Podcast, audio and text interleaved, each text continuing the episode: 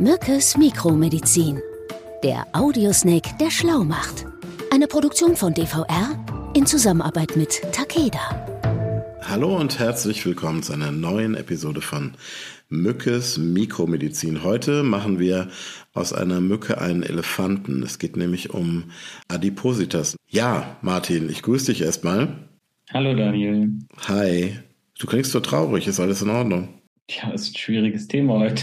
ein schweres Thema, ja, ein tatsächlich. Schweres Thema. Viele Leute leiden unter schwerem, starkem Übergewicht und ähm, du kannst mir mal sagen, ab wann man denn eigentlich überhaupt von Adipositas spricht und was Adipositas genau überhaupt heißt. Mhm. Also wir können ja wieder auf meine Lieblingsorganisation zurückgreifen, der Weltgesundheitsorganisation. Und, äh, Macht dich nicht unbeliebt. Es gibt viele Kritiker, ne? spätestens ja, seit Corona. Aber ich glaube, das ist immer noch eine Organisation, die schon weiß, was sie tut. Und deswegen erzähl mal, was die zum ja, Thema sagen. Fall hat sie viele Definitionen und auch für Adipositas. Ne? Und ähm, von Adipositas spricht man von ab einem BMI von 30. Also BMI ist der Body Mass Index. Mhm. Und ähm, bevor du mich gleich fragst, was das ist, sage ich dir einfach. Da gibt es eine einfache das. Formel, also Körpergewicht in Kilogramm durch Körpergröße teilen, also in Metern, mhm. und das dann zum Quadrat nehmen. Ja, super. Ich bin in Mathe ja immer eine totale Leuchte gewesen. Aber ja, da gibt es ja glücklicherweise auch so Rechner für im Internet, ne? Genau. Ganz einfach. Braucht man nur eingeben, findest du Millionen von Rechnern online. Ähm, eine schöne Sache weil ich berechne das auch tatsächlich immer mit so einem Online-Rechner. Ich bin ja eh nicht so ein riesiger Fan vom BMI, nicht weil ich ähm, zu den Leuten gehöre, die da auch immer mal so ein bisschen mit kämpfen. Das ist ja ein System, das muss man mal sagen, das, da habe ich selber gestaunt. Das mhm. ist ja äh, im 19. Jahrhundert, 1832, glaube ich, ähm, haben die begonnen, da mit diesen BMI diese Formel zu entwickeln. Und irgendwie, so löblich das Ganze ist, sind ja da auch einige Dinge bei vernachlässigt worden. Also zum Beispiel, ich rede jetzt nicht von den berühmten schweren Knochen, aber es geht in so eine Richtung. Also das ist ja eher so eine grobende, grobe, schätzende Maßzahl, weil einfach die individuelle Zusammensetzung der Körpermasse, also zum Beispiel das Verhältnis Fett und Muskelgewebe, überhaupt nicht berücksichtigt wird. Also wenn du jetzt zum Beispiel einen Athleten Bodybuilder oder Bodybuilder nach diesem Maßstab bemessen würdest, dann mhm. hätte der, obwohl er austrainiert ist bis zum geht nicht mehr, wahrscheinlich einen Body Mass Index, der nach dieser ähm, Bewertung schon sich im Bereich Adipositas bewegen würde. Ja, das stimmt. Das finde ich schwierig, ne? Mhm. Aber ähm, nach dieser kleinen, diesem kleinen kritischen Exkurs kommen wir nochmal zurück. Dieser Body Mass Index ist ja nun mal etwas, was bis heute benutzt wird und da mhm. gibt es ja sicherlich auch verschiedene Kategorien, um das dann einzuordnen und dann irgendwann auch zu sagen, okay, ab wann wird es denn einfach sowohl im, im unteren Bereich, es gibt ja immer noch ein Untergewicht, äh, aber wann wird das Übergewicht, denn wir reden ja über extremes Übergewicht, so gravierend, dass man von Adipositas spricht? Ja, Daniel, tatsächlich gibt es äh, sechs Kategorien zur Einordnung. Also okay, führ uns mal ganz schnell durch. An. Ja, Untergewicht 12 bis 18,5. Mhm. Normalgewicht 18,5 bis 25.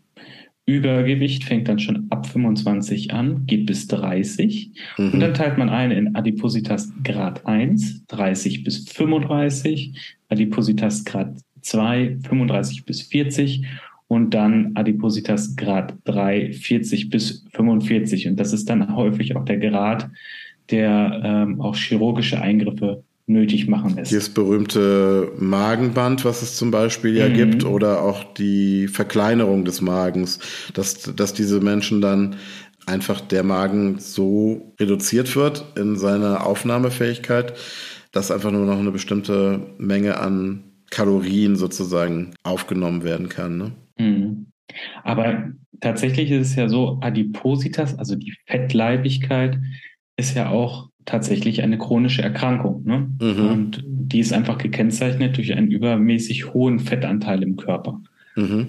Lange galt ja Adipositas als eine Gesundheitsstörung oder eine Essstörung aufgrund eines ungesunden Lebensstils. Da wurde ja so ein bisschen der schwarze Peter den Betroffenen zugesteckt, so nach dem Motto, ja, ist halt nicht so viel oder äh, lass halt die Chips weg. Ähm, ja, aber mittlerweile ne, ist es anders. Also das ist halt ja auch immer der Punkt. Ne? Du kannst ja nicht immer was für deine Fettleibigkeit. Ja, es gibt ja auch Erkrankungen, die führen dazu. Mhm. Und ähm, ja, tatsächlich muss man sagen, dass gerade auch in den Industrieländern natürlich die Adipositas aber auch auf einem alarmierenden Vormarsch ist. Also es wird immer mehr, aber mhm. es gibt natürlich auch die, die nichts dafür können und äh, tatsächlich einfach ungewollt darunter leiden. Ja, ja. Ja, gut, ich meine, jetzt müsste man definieren, was ist gewollt und was ist ungewollt. Ich glaube auch Menschen, die einfach übermäßig viel essen, da kann man ja auch nicht davon ausgehen, dass die meisten von denen das tun, um, ja, um, um, um fettleibig zu werden. Ich muss aber sagen, weil du es ja auch gerade erwähnt hast, es gibt ja immer diesen, dieses schöne oder auch nicht besonders schöne, diesen Begriff äh, von den amerikanischen Verhältnissen, was meistens ja beschreibt, dass Dinge sich irgendwie in der Gesellschaft zum Schlechten wenden. Mhm. Was die Adipositas angeht, muss ich auch ganz ehrlich sagen, das fällt ja auch wirklich auf, muss man sagen, so im Straßenbild. Also wenn ich vor 25 Jahren oder was durch die, durch die Einkaufszone, durch die Fußgängerzone gegangen bin, habe ich wesentlich weniger Menschen gesehen, bei denen ich jetzt sagen würde, oh, die oder der ist aber richtig dick, ne? Na gut, man muss ja sagen, in Deutschland fast zwei Drittel der Männer sind übergewichtig. Also mhm. per Definition. Ne? Und bei den mhm. Frauen sind es um die Hälfte tatsächlich. Mhm. Und ein Viertel der Erwachsenen ist dabei sogar adipös. Boah, ein Viertel. Ja, und besonders wow. bei jungen Erwachsenen, also um die 25, ist die Krankheit natürlich auf dem Vormarsch. Das muss mhm. man schon sagen. Also es kann tatsächlich sein, dass dein Gefühl, was du gerade beschrieben hast, dass es deutlich mehr ist, auch so ist. Mhm. Oder es ist ja auch so. Ja, ich meine, es war ja auch noch nie so leicht und, und, und äh, so leicht, so schnell auch an schlechtes Essen zu kommen. Ich habe jetzt gerade auch noch mal äh, ne, von Wallraff, Günter Wallraff, so eine, so eine Undercover-Story gesehen, wo es um äh, eine sehr bekannte amerikanische Burgerkette ging. Das ist halt an jeder Straßenecke findest du halt irgendwie schnell verfügbares, hochkalorisches Essen. Naja, aber auf jeden Fall auch ähm, der sozial-ökonomische Status spielt natürlich auch eine Rolle in Bezug auf Adipositasquoten. Ne? Mhm. Also das muss man einfach auch sagen. Und ähm, ein Problem natürlich auch, ähm, das nimmt ja auch, also Adipositas nimmt mit dem Alter natürlich auch zu, oder das mhm. Risiko. Mhm.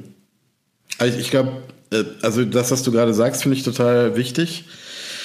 Der sozialökonomische Status, also das hat ja einmal auch natürlich was mit der Bildung zu tun, muss man sagen. Also ich glaube auch, dass in Schulen immer noch behaupte ich jetzt einfach mal, viel zu wenig darüber gesprochen wird. Ich persönlich sage, man sollte wirklich das in den Unterrichtsplan viel stärker aufnehmen und vor allen Dingen auch unter einem Gesichtspunkt der das auch wirklich lebbar und erlebbar macht. Ja, das heißt, aber da ne? muss man tatsächlich auch sagen, äh, da ist uns Corona auch dazwischen gekommen ne? und die ähm, durch die Corona-Pandemie wurde Übergewicht einfach befeuert. Also mm. wir hatten die mangelnde Bewegung. Wem sagst du das? Und mehr Kalorien äh, ähm, können halt nicht verbrannt werden dann in dieser Zeit oder wurden nicht verbrannt. Die Leute saßen zu Hause. Mm. Auch gerade für die Kinder ein riesengroßes Problem. Äh, Jetzt ist es tatsächlich so, dass bereits jedes sechste Kind deutlich zugenommen hat. Ne? Also in der Pandemie. Ja Quoten, ja. Mhm. Ja, in der Pandemie, die ja, hm, ich bin ja immer noch so ein bisschen vorsichtig, da in der Vergangenheitsform zu sprechen. Ne? Die Zahlen ja. gehen wieder hoch. Aber das ist ein anderes Thema. Dann muss ich halt den Zeigefinger auch hochheben und sagen, das wird uns dann auch wieder einholen. Ähm, mhm. natürlich, Übergewicht äh, bzw. Adipositas erhöht das Risiko an Folgeerkrankungen, also Diabetes, auch das Herzinfarktrisiko. Mhm. Und äh, da muss man sagen, das werden wir jetzt auch mit der Zeit einfach sehen, wie das ähm, mehr aufkommt und wie wir da auch viel mehr Quoten dann äh, sehen werden ne, bei diesen Wenn, Erkrankungen. Absolut. Wenn man jetzt mal das Ganze so ein bisschen von außen betrachtet, ne? also ich meine, Adipositas ist ja eine sichtbare Erkrankung. Ähm, und ich habe dazu gehört, das habt ihr da draußen bestimmt auch schon gehört, dass ja auch es bestimmte Typen von äh, zum Beispiel Bauchfett gibt. Also, und die mhm. haben ja tatsächlich auch eine gesundheitlich unterschiedliche Rolle. Ähm, kannst du das nochmal kurz einmal irgendwie aufschlüsseln? Ne, es gibt ja da so Sichtbares Fett. Ja, also ja. meinst du Unterhautfettgewebe, das ist ja das sichtbare Fett. Mhm. Das macht nicht so krank wie das innere Fett. Also ich nenne es jetzt mal so. Und man unterscheidet, das sind diese zwei Typen, die du äh, angesprochen hattest. ähm, den sogenannten Apfel- oder Birnentyp. Kann man ja. sich ganz gut vorstellen auch. Ne? Mhm. Apfeltyp, das ist äh, androides Fettgewebe, also viel Eingeweidefett im Bauch. Das ist eher, Android heißt eher bei Männern, ne? Tatsächlich. Also es hat nichts genau. mit Robotern zu tun, Androiden, sondern mit nee. männlichem Fettgewebe oder vornehmlich männlichem Fettgewebe. Genau. Mhm. Und dann der Birnentyp. Mhm. Gynoides Fettgewebe, also für die Frauen vor allem. Mhm. Viel Hüftfett. Mhm. Also niedriges Teil-Hüftverhältnis. Mhm. Und in der Regel entsprechen Frauen eher dem Birnentyp, muss man sagen. Aber es gibt natürlich auch Ausnahmen.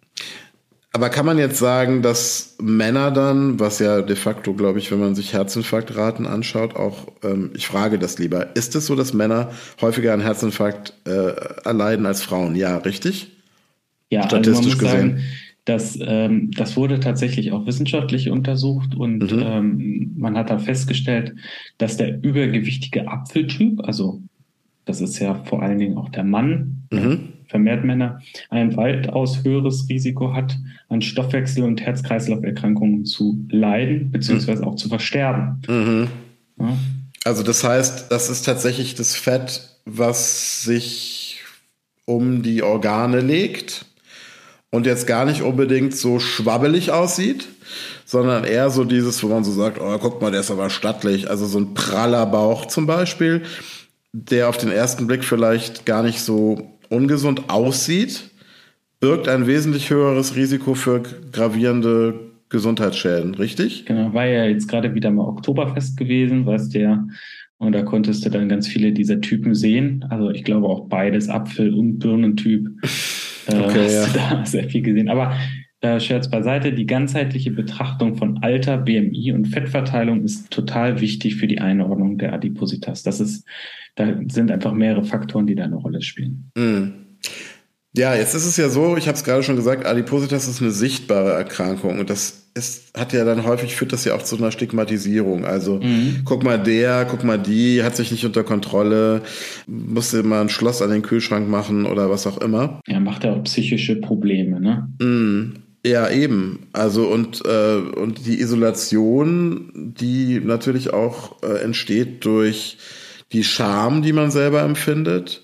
Die ja, auch, auch im, Kindesalter, ne? vor allen Dingen auch Mobbing spielt da eine große Rolle. Dann klar. Auch, ne? Also so das noch das Mildeste ist wahrscheinlich noch, äh, dass man irgendwie nicht oder als letzter erst in die äh, Völkerballmannschaft gewählt wird oder äh, das kennt ja jeder auch, dass die halt beim Sport auch ausgelacht wurden und ähm, deswegen, das ist ja ein Teufelskreislauf, dann auch irgendwie Angst bekommen haben oder zumindest keine Lust mehr hatten, Sport zu treiben obwohl es ja äh, ganz wichtig ist, gerade wenn man die Tendenz hat, übergewichtig zu sein, Sport zu machen. Sport, ganz wichtiger Baustein, äh, bringt mich zu der zweiten Frage. Wie kann man denn Adipositas therapieren? Mhm. Also da muss man sagen, gibt es ja die verschiedensten Ansätze, also von ähm, den Ernährungsmedizinern bis hin zu den Viszeralmedizinern, also die tatsächlich dann auch schneiden. Ne? Mhm. Ähm, und da gibt es natürlich in beiden Bereichen Vor- und Nachteile ähm, der unterschiedlichsten Behandlungsmethoden. Jetzt ist es ja so, dass bei diesen Ursachen für Adipositas, das hattest du auch schon erwähnt, ähm, ja so ein Mix eigentlich beteiligt ist, ne? Ja, tatsächlich, Dani, ist das so. Also ähm, das ist meist ein Mix aus ungünstigem Lebensstil mhm. plus ungünstiger Genetik. Also es gibt Menschen, die sind tatsächlich geboren zum Dickwerden. Mhm. Okay, und die Grundlage bei allen Therapien, wenn ich das so als Laie richtig sehe, sollte aber natürlich sein, erstmal die Kalorienzufuhr zu senken und ähm, sich Bewegung. Genau, also so ganz blöd. Also ich meine, das ist ja das, das Tragische daran. Also das kann ich auch wirklich aus meinem eigenen, aus meiner eigenen Erfahrung sagen. Man weiß es ja. Also ich meine, man hat irgendwie ein paar Kilo zu viel drauf und man weiß ja ganz genau eigentlich, wenn es nicht wirklich einen genetischen Grund hat oder eine Krankheitskomponente, dass man das in den Griff bekommt, indem man einfach weniger Kalorien zuführt, als man verbrennt ähm, und gleichzeitig das Ganze noch, äh, also den Umsatz, den Kalorienumsatz, die Verbrennung der Kalorien noch erhöht, indem man sich viel bewegt. Und da reden wir jetzt nicht von Extremsport, sondern da ist jede Form von Bewegung gut, also spazieren gehen etc. Ähm. Also letzteres, also bei Grad 2 oder 3 ist oft schwierig. Ne? Also gerade Adipositas in den höheren Stufen, ähm, da musst du erstmal gucken, dass du möglichst ein bisschen Gewicht runterkommst, damit du einfach wieder in die Lage versetzt wirst, dich zu bewegen. Ja, klar. Ne? Und, also bei, äh, bei Grad 3, also kann ich mir vorstellen, da sind die Menschen ja häufig auch bettlägerig, ne? Ja, es kommt halt tatsächlich. Also wenn du 240 wenn du so Kilo wiegst. Gewicht hast, dann musst du tatsächlich, da kommt dann auch wirklich der Chirurg zum Einsatz, ne? Ja. Also sonst äh, hilft dir da auch nicht äh, wirklich viel. Weil äh, diese Menschen können sich dann einfach auch nicht mehr richtig bewegen. Die können das einfach aus eigener Kraft dann nicht mehr schaffen. Hm. Ja, auch allein und, schon, was die Knochen angeht. Also ich meine, und die Muskulatur ab einem ge gewissen Gewicht, man darf das ja nicht vergessen. Also das, man trägt dieses Gewicht ja mit sich rum. Und wenn man mal irgendwie zwei 20 Kilo Hanteln äh, in der Hand hatte und damit irgendwie Kniebeugen gemacht hat, dann weiß man, was 40 Kilo sind. Und wenn man das jetzt nochmal hochrechnet auf Menschen, die vielleicht wirklich über 200 Kilo wiegen, äh, das ist ja, das ist ja Wahnsinn einfach. Mhm. Ja. Naja, und deswegen muss man sagen, also Adipositas, man spricht da häufig vom metabolischen Syndrom. Ähm, und da muss man sagen, Ausmaß der Adipositas und bereits eingetretene Folgen, also sekundäre Erkrankungen können dann ja sein wie Bluthochdruck, Diabetes, Schlafapnoe. Also wenn du dir vorstellst, dass du natürlich äh, viel Gewicht drauf hast, dann kann auch so eine Schlafapnoe deutlich begünstigt werden. Ne? Weil das ja auch einfach auf alles drückt, ne? auch auf genau. die Atemorgane. Die Gelenkbeschwerden, das hast du vorhin gesagt, auch das Beispiel mit dem Gewicht, ne? Mhm. aber auch Herz- und Krebserkrankungen äh, können da deutlich häufiger auftreten. Ne? Mhm. Also Studien belegen da ja auch den Zusammenhang von hohem Körpergewicht und höherem Krebsrisiko. Äh, also wahrscheinlich gerade so. Krebs im Magen-Darm-Trakt. Ja, ne? okay. Ja, weil sich das alles ja auch verlangsamt und auch viel länger, ähm, die Nahrung ja wahrscheinlich auch viel länger im sehr trägen Magen-Darm-Trakt verweilt, ne? Und dadurch einfach auch, ja. ja. Und äh, wichtig ist hier einfach auch, also äh, gerade bei der Therapie, da spielt auch eine Psychotherapie häufig eine hilfreiche Rolle. Also mhm. gerade um die eigenen Gewohnheitsmustern und Motivationen dann äh, zu ändern oder zu befördern. Mhm. Ne? Ja, grundsätzlich kann man, glaube ich, sagen, ähm, auch da macht wahrscheinlich eine Mischung Sinn, ne? also Ernährung, Sport, Verhaltenstherapie. Verhaltenstherapie. Ja, mhm. genau.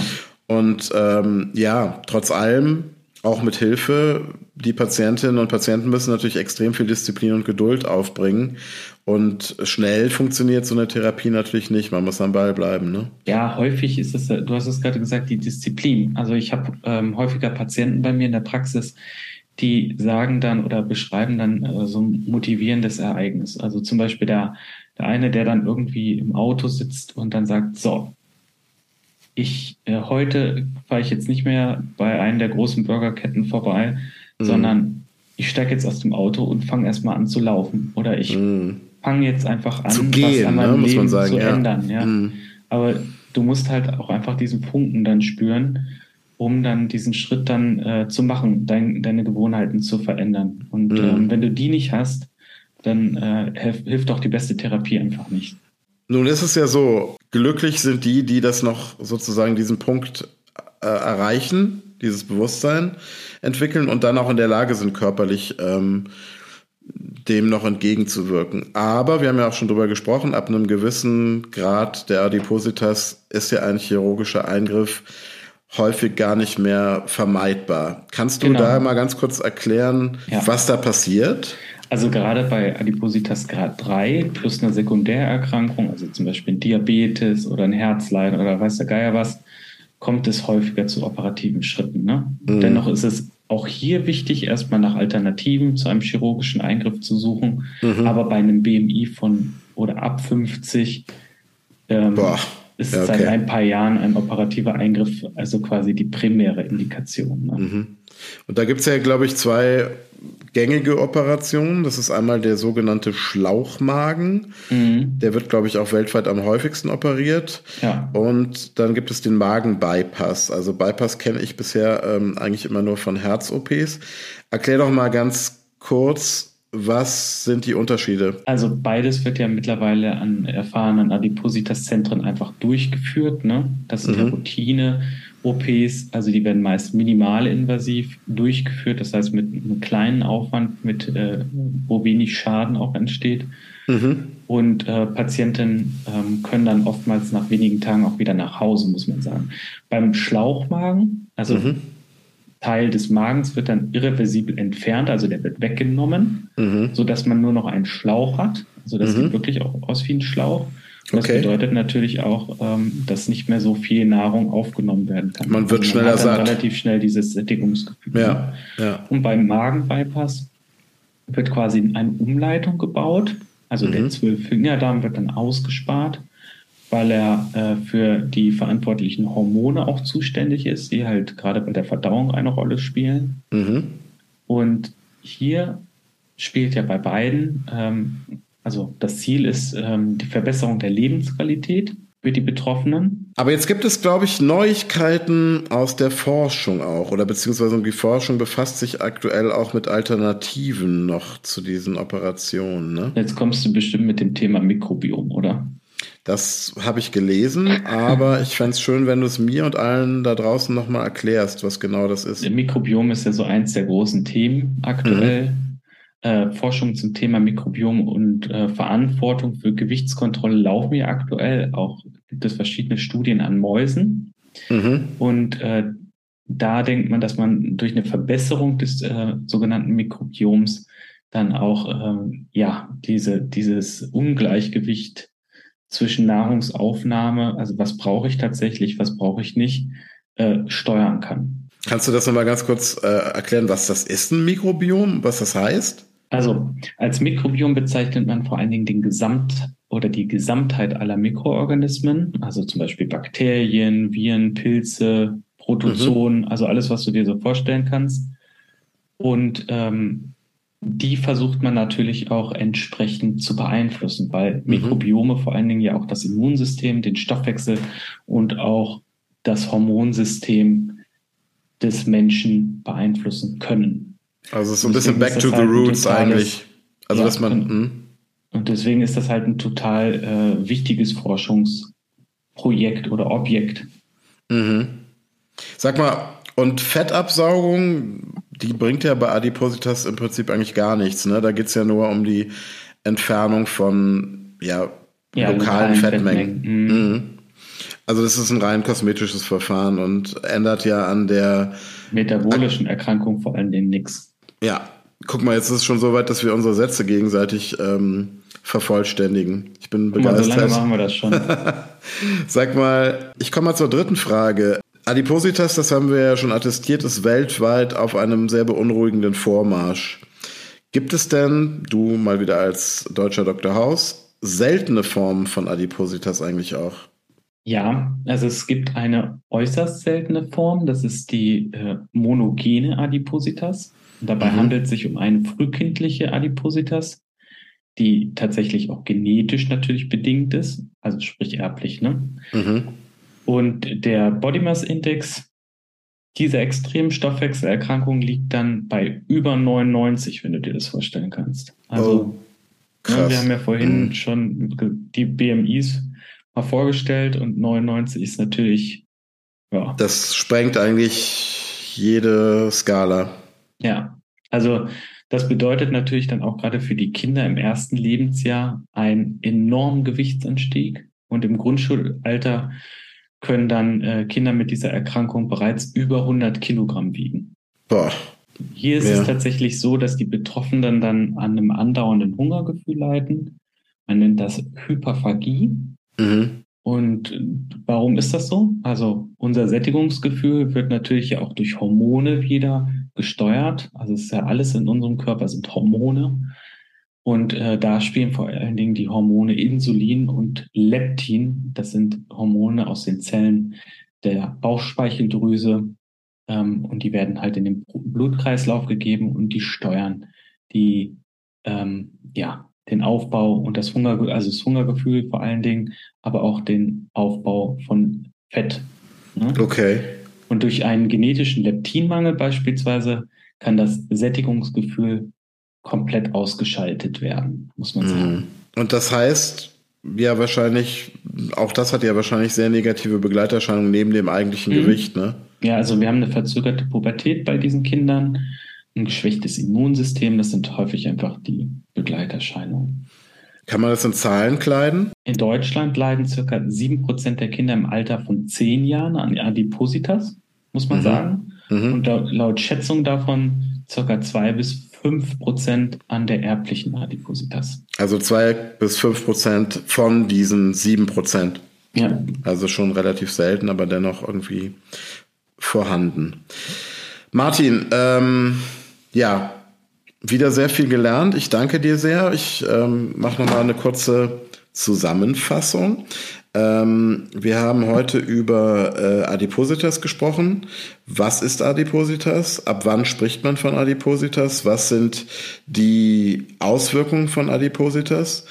Ähm, dann natürlich auch die wichtige Frage, was kann man tun? Welche Therapiemöglichkeiten bestehen bei dieser Erkrankung? Und wir haben natürlich auch ein bisschen versucht, ähm, was wir ja gerne mal tun, diesem Stigmata entgegenzuwirken. Also Menschen mit Adipositas sind häufig chronisch kranke Menschen. Das ist nicht damit zu erklären, dass sie einen schwachen Willen haben, sondern häufig liegen da auch genetische oder andere Erkrankungen zugrunde. Und last but not least hast du nochmal auf eine sehr seltene Form der Adipositas ähm, hingewiesen, die vor allen Dingen Kinder ähm, betrifft. Eine frühkindliche Adipositas mit dem Namen monogene Adipositas. Martin, ich muss das jetzt alles erstmal verarbeiten. Das war eine Menge und ich danke dir sehr dafür. Ja, ich finde es auch gut, darüber einfach zu sprechen, da auch ähm, darauf hinzuweisen, dass. Wir müssen mehr äh, darauf achten. Ja, ja, genau, dass wir darauf achten müssen und dass nicht jeder, der dick ist, auch wirklich was dafür kann. Ne, das ist, ja. finde ich, auch nochmal als wichtige Message. Also man muss sich auch ein bisschen umstellen beim Denken. Ja, also hört auf, Leute zu belächeln oder gar zu mobben und helft ihr lieber dabei, irgendwie äh, ein gesünderes Leben zu führen. Und passt alle gut auf euch auf. Du auch, lieber Martin. Bis ganz bald. Bis dann. Mach's Tschüss. gut, Daniel. Bis demnächst. Sie hörten Mückes Mikromedizin. Eine Produktion von DVR in Zusammenarbeit mit Takeda.